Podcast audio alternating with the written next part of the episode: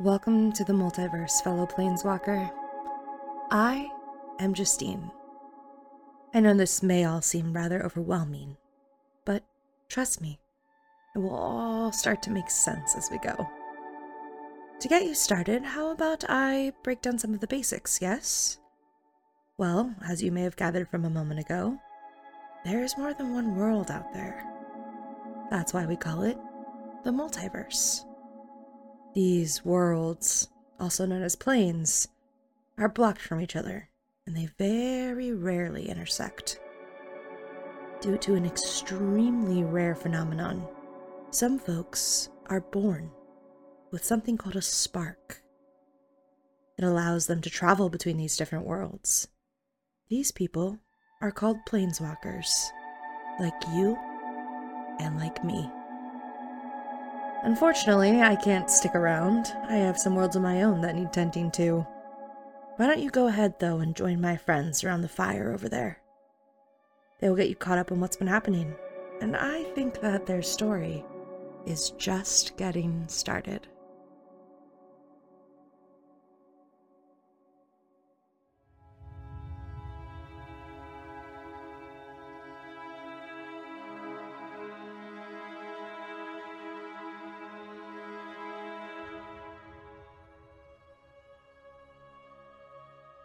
Our story begins on the plane of Ravnica, in the hall of the Guildpact.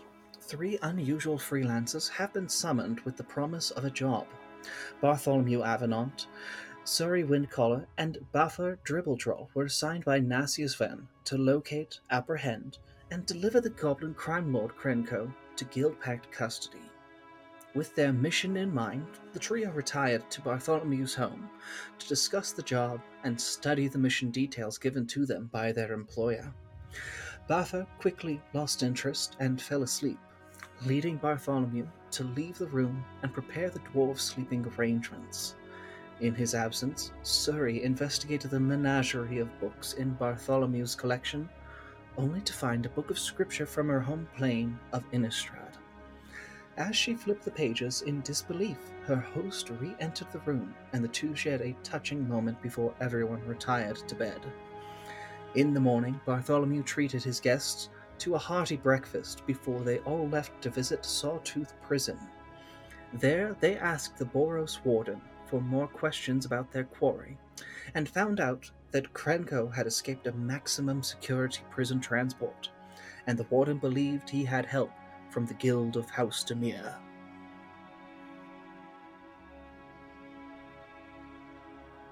Leaving Sawtooth Prison, our party of bounty hunters found themselves in a difficult position. With little to no ideas of where to start looking for Krenko, they decided to visit some contacts throughout the city that they each knew to get more info. Bartholomew led them to New Prahv, home of the Azorius Senate, to meet a kind spirit named Matrim Sweet. Matrim delivered some intel regarding the typical habits of Ravnican crime syndicates, including the name of a warehouse district Bafuur was familiar with. The group went to this district to meet a troll named Morbach, who, after some bribes in the form of pocket bacon, revealed a section of warehouses where some goblins had been seen recently. Sensing they might be close, our party followed Morbach's directions and found a dilapidated warehouse that seemed to be out of service. Recognizing some goblin sentries around the building, Suri turned Bartholomew invisible so he could get closer and see if Krenko was inside. A few close calls later, Bart was discovered by a sentry, but after some quick thinking, he charmed the goblin and convinced him that he was doing a great job. Bart asked to speak to the goblin's boss, but an enforcer came out instead. Assuming things were going poorly, Bafuur decided to light the warehouse on fire to smoke the inhabitants out. Unaware of the now growing blaze, Bartholomew tried to convince the enforcer to bring his boss outside. The enforcer didn't buy it and attempted to bring Bart inside while Bafuur's fire continued to spread. It didn't take long for everyone to become aware of the flame, so Bartholomew and Suri rushed into the warehouse to warn everyone inside of the impending danger. Now inside the building, the party spotted Krenko as he scrambled into a large piece of Izzet equipment. He activated the machine and tried to attack Bart while the enforcer landed a devastating blow to the back of Bart's head. Bafuur rushed in to save his friend and quickly cleaved the enforcer in half. With his men scattering, his enforcer dead, and his warehouse ablaze, Krenko decided to run. He drove his machine out of the warehouse and into a nearby canal to escape his hunters. Bart used a quick detect magic spell to figure out that Krenko had crawled into a sewage pipe. Bafuur, still angry that the goblins had attacked his friend, quickly jumped into the pipe to pursue, while Bart and Suri struggled to follow suit. Bafuur caught up to Krenko and knocked him out. After breaking the goblin's feet to ensure he couldn't run away, Bafuur brought Krenko back to the surface, and Bart messaged Nassius Ven to receive the address for the drop off point.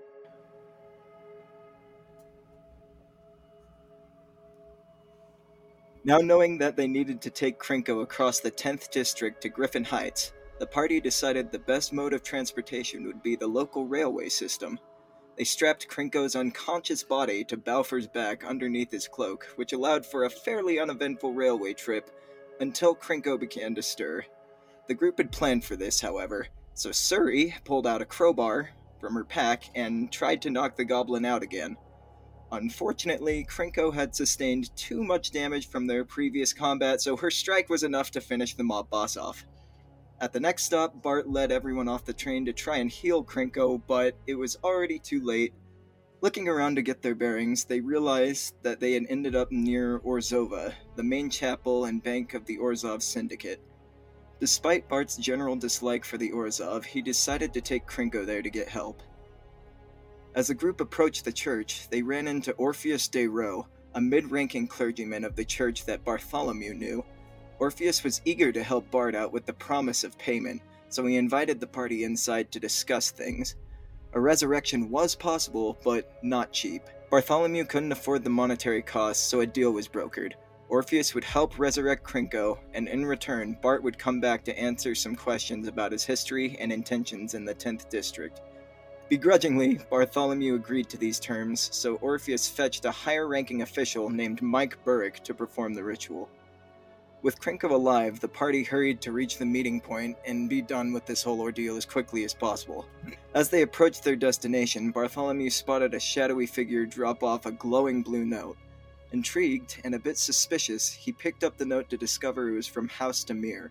It said that they had released Krenko for a reason and that the group should not trust Nassius Ven. Bartholomew had already had some suspicions about Nassius, but he also knew that the Dimir were rumored to be spies and saboteurs.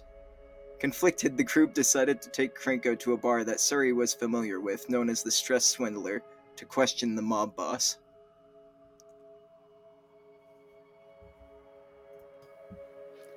At the Stress Swindler, Suri reconnected with a friend and the proprietor of the establishment, Cynthia.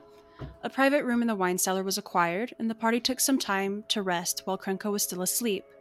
Unbeknownst to everyone, Krenko woke up and slipped out of his bonds. It wasn't until they heard the door creak shut that they realized he had escaped. Bafuur and Suri ran out the back door to circle around the bar while Bartholomew rushed into the tap room. Bart found Krenko first, followed quickly by some Azorius law mages.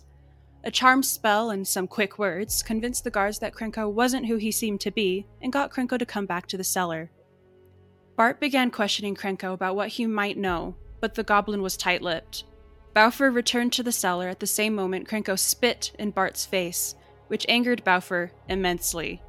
He grabbed the goblin, dropped some caltrops on the floor, and began forcing Krenko to stand on them until he started talking.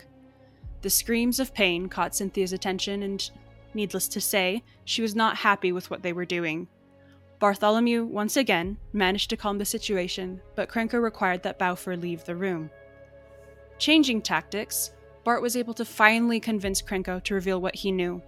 Krenko's men had taken a cleanup job after an ex Izzet scientist's experiment exploded. Supposedly, the crew had discovered something strange, but when the Dimir tried to get more info from the crew's memories, their minds were blank.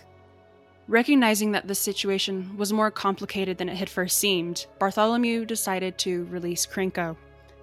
Bafuur demanded to know why, but Bart insisted they wait until they could get back to his apartment to talk about what he had learned. The group slept at the stressed swindler and started making their way through town the next morning. Plans were shattered, however, as Bart received a telepathic message from both Nassius and Mike requesting everyone's presence at the Hall of the Guildpact. In a moment of panic, Bart convinced Bafuur and Suri to planeswalk with him to Innistrad to escape Ravnica long enough to discuss everything.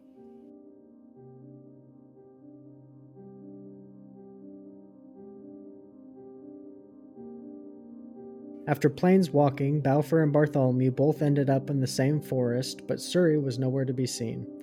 Not moments after the two of them arrived, a priest of the Church of Avacyn came through the trees with an axe in hand. Bart tried to calm the man down and express that he and Bafuur were nothing to be afraid of, but the priest attacked regardless. During the fight, it became apparent the man was not in his right mind. After defeating him, Bafuur felt bad for the man's fate, so he knelt to place a hand on the man's chest.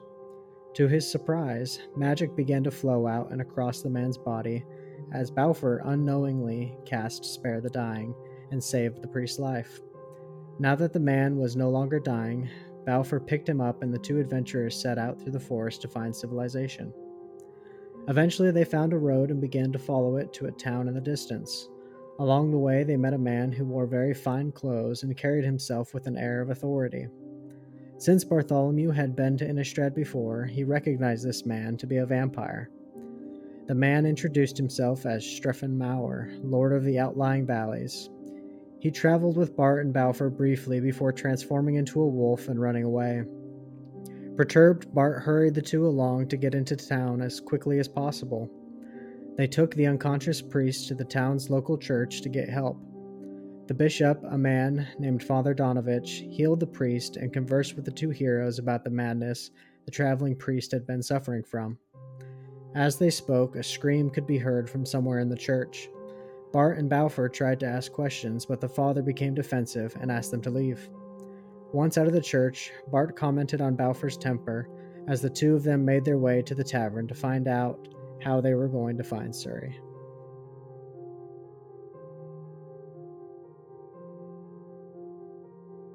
Meanwhile, back on Ravnica, a mysterious Dimir operative named Erasmus Kane received a mission.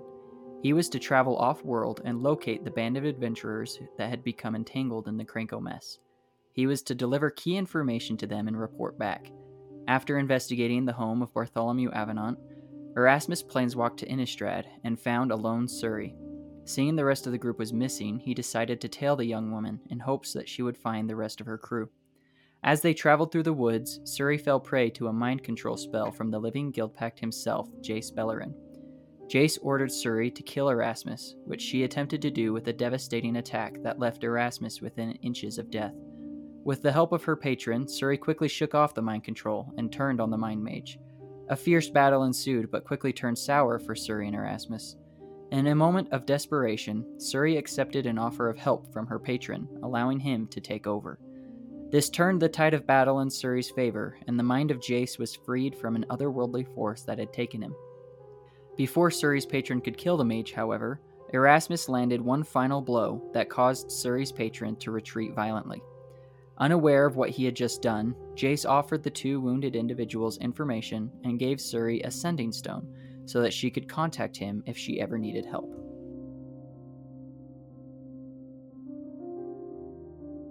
After that deadly encounter with the living Guildpact, and Erasmus took much needed time to rest before setting out in search of civilization. Their path led them to a lake where Suri hailed a man in a boat out on the water to ask for transport. The man said he would help under the condition that they don't ask any questions. They agreed and got into the boat to find a young girl bound and unconscious behind the man. After they had been taken most of the way across the lake, Erasmus broke their oath and started questioning the man, he revealed that there was something in the lake that granted him unknown boons, and in exchange he must feed it.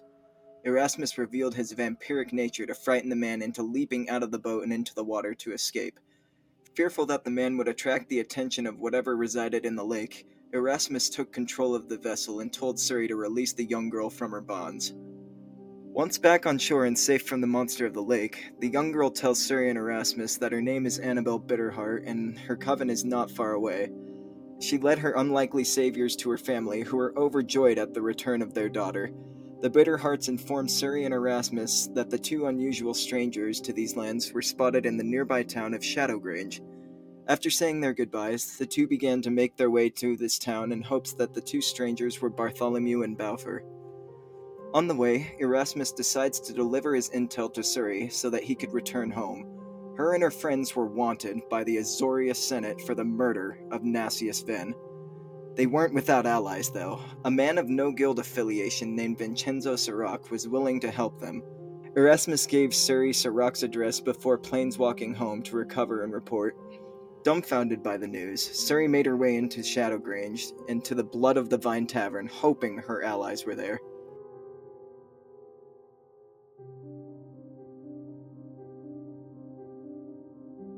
Already at the tavern, Bafuur and Bartholomew were discussing how they were going to find Suri when she arrived and joined them at their table. She recounted what she had been through, but elected to not tell them of her patron's involvement in the fight. She told them of the information Erasmus had given her about the warrant for their arrest and the potential ally that they had. Bart and Bafuur briefly told her of their adventures as well, before Bart paid for two rooms and the party retreated to one of the rooms to further discuss their options. As they spoke, Suri, in her absolute nature, absent mindedly pulled out her pact weapon from her bag, which caught her companion's attention. Bart started to ask questions about the dagger and its connection to her power. She managed to dismiss any growing suspicions, and the group decided to rest for the night and make a decision regarding their next course of action in the morning. The next morning, the group reconvened and decided that they ultimately wanted to clear their names. Before returning to Ravnica, however, Bart and Bafuur wanted to investigate the scream they had heard at the church. Suri made Bafuur and, and herself invisible so that they could freely search the church while Bartholomew distracted the two priests. As they searched, they found a room in violent disarray that had a trapdoor in the floor. Bafuur tried a number of ways to unlock the door before resorting to brute strength. With the door opened, an emancipated vampire spawn escaped and screamed. The scream caught Father Donovich's attention and drew him to the room. Seeing the father that had locked him up, the vampire spawn attacked and brought Father Donovich very close to death. The traveling priest that Bart and Bafuur had encountered pulled Father Donovich away while our party battled the monster. The vampire spawn proved to not be much of a challenge, but its death took an emotional toll on the whole party. They had not expected to find Father Donovich's son as a vampire. Bart attempted to console the priest as Bafuur and Suri stepped out of the chapel to wrap their heads around what had just happened. Recognizing that there was nothing left for them to do, the party planeswalked back to Ravnica. As the party tried to planeswalk back, however, Bartholomew was detoured back to his home plane of Dominaria. After witnessing a father lose his child, Bart felt tugged through the blind eternities to his wife and children's graves. Overcome with emotion, he stayed there with them until he was approached by an old friend who was shocked to see him again. They invited him to their home to rest, which he gratefully accepted. The next morning, he visited the gravesite one last time before planeswalking back to Ravnica. There, he reconnected with Bafuur and Suri, at the stressed swindler, and the group made their way to Vincenzo Sirac's address. On the way, they stopped at Orzhova so Bart could drop off a note for Orpheus Duro. While they were there, Azorius guards spotted Bafuur and Suri and quickly arrested them. Bartholomew stepped in and convinced the guards to take them to someone with authority so that he could argue their case. The group was taken to the Senate and a trial began. Bartholomew recognized a zone of truth circle and willingly stepped into it. The Sphinx who presided over the case began questioning him. He revealed that they had fled the 10th district after releasing Krenko, and that they were frightened of Nasius, but that they had not murdered him. As the questioning continued, Vincenzo Sirac arrived and made a motion for the charges to be dropped. He revealed that an ally of his in the Golgari swarm had cast the Speak with Dead spell on Nasius's body and asked who had murdered him. This evidence was enough and the murder charges were dropped. Vincenzo invited the party to his home and informed them that his assistance was not free. In return, he wanted them to return to Innistrad to steal an artifact called the Otherworld Atlas from the vampire lord Streffen. Vincenzo said they could take time to recover and rest, and that he would send an associate of his who would be able to assist them.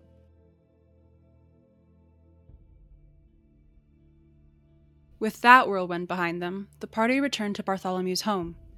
Bart filled Bafuur and Suri in on what he had learned from Krenko, and everyone went to sleep. The next morning, they were awoken by the arrival of an unusual merfolk named Leven. Bart acquired breakfast for everyone while Bafuur and Suri got to know Leven. After breakfast, Bart left to go pay his debt to Orpheus while Bafuur, Suri, and Leven went to buy provisions for their upcoming trip. At Orzhova, Bart found out that his failure to return and pay his debt in the agreed time frame meant he owed Orpheus another interview. Begrudgingly, he accepted and proceeded to answer Orpheus's questions. He stated his reason for coming to the 10th district, how he met his companions, and what his feelings were for the guilds. Satisfied for the time being, Orpheus released Bart to return home. Meanwhile, Bafuur decided to purchase 25 pounds of bacon for their trip, while Suri bought actual traveling rations. Everyone reconvened at Bartholomew's house, and Bafuur cooked his bacon as Bart and Suri taught Leven how to planeswalk. They described everything they could think of about Innistrad and specifically the Blood of the Vine Tavern to prepare her for the trip. Once everything was in order, everyone traveled one at a time back to Innistrad. Unfortunately, the planeswalk doesn't go quite to plan yet again. Bafuur and Suri managed to arrive in Shadowgrange, but Leven was not so fortunate. Recognizing that his new ally was going off course, Bartholomew chose to follow her so that she wouldn't be alone. After landing, he was able to figure out what direction they needed to go to meet up with their friends. On the way back to Shadowgrange, Bart and Leven ran into Streffen Mauer. He told Bart that if they met the Burgomistress in Shadowgrange, they should tell her that the wolf attacks wouldn't end until he had what he wanted. Bart inquired further, and they found out Streffen wanted the Burgomistress's daughter, Irina, to be his bride. Once Streffen was gone, Leven offered the option to trade Irina for the Otherworld Atlas, but Bartholomew was vehemently against that idea. The two of them hurried to Shadowgrange and met up with Bafuur and Suri. The group went to the Burgomistress's house to find out what was going on. She revealed that Lord Mauer was very interested in her daughter and asked if the party would be willing to help smuggle Irina towards the city of Lamas so she would be safe. The group agreed and set out the next day towards Lamas.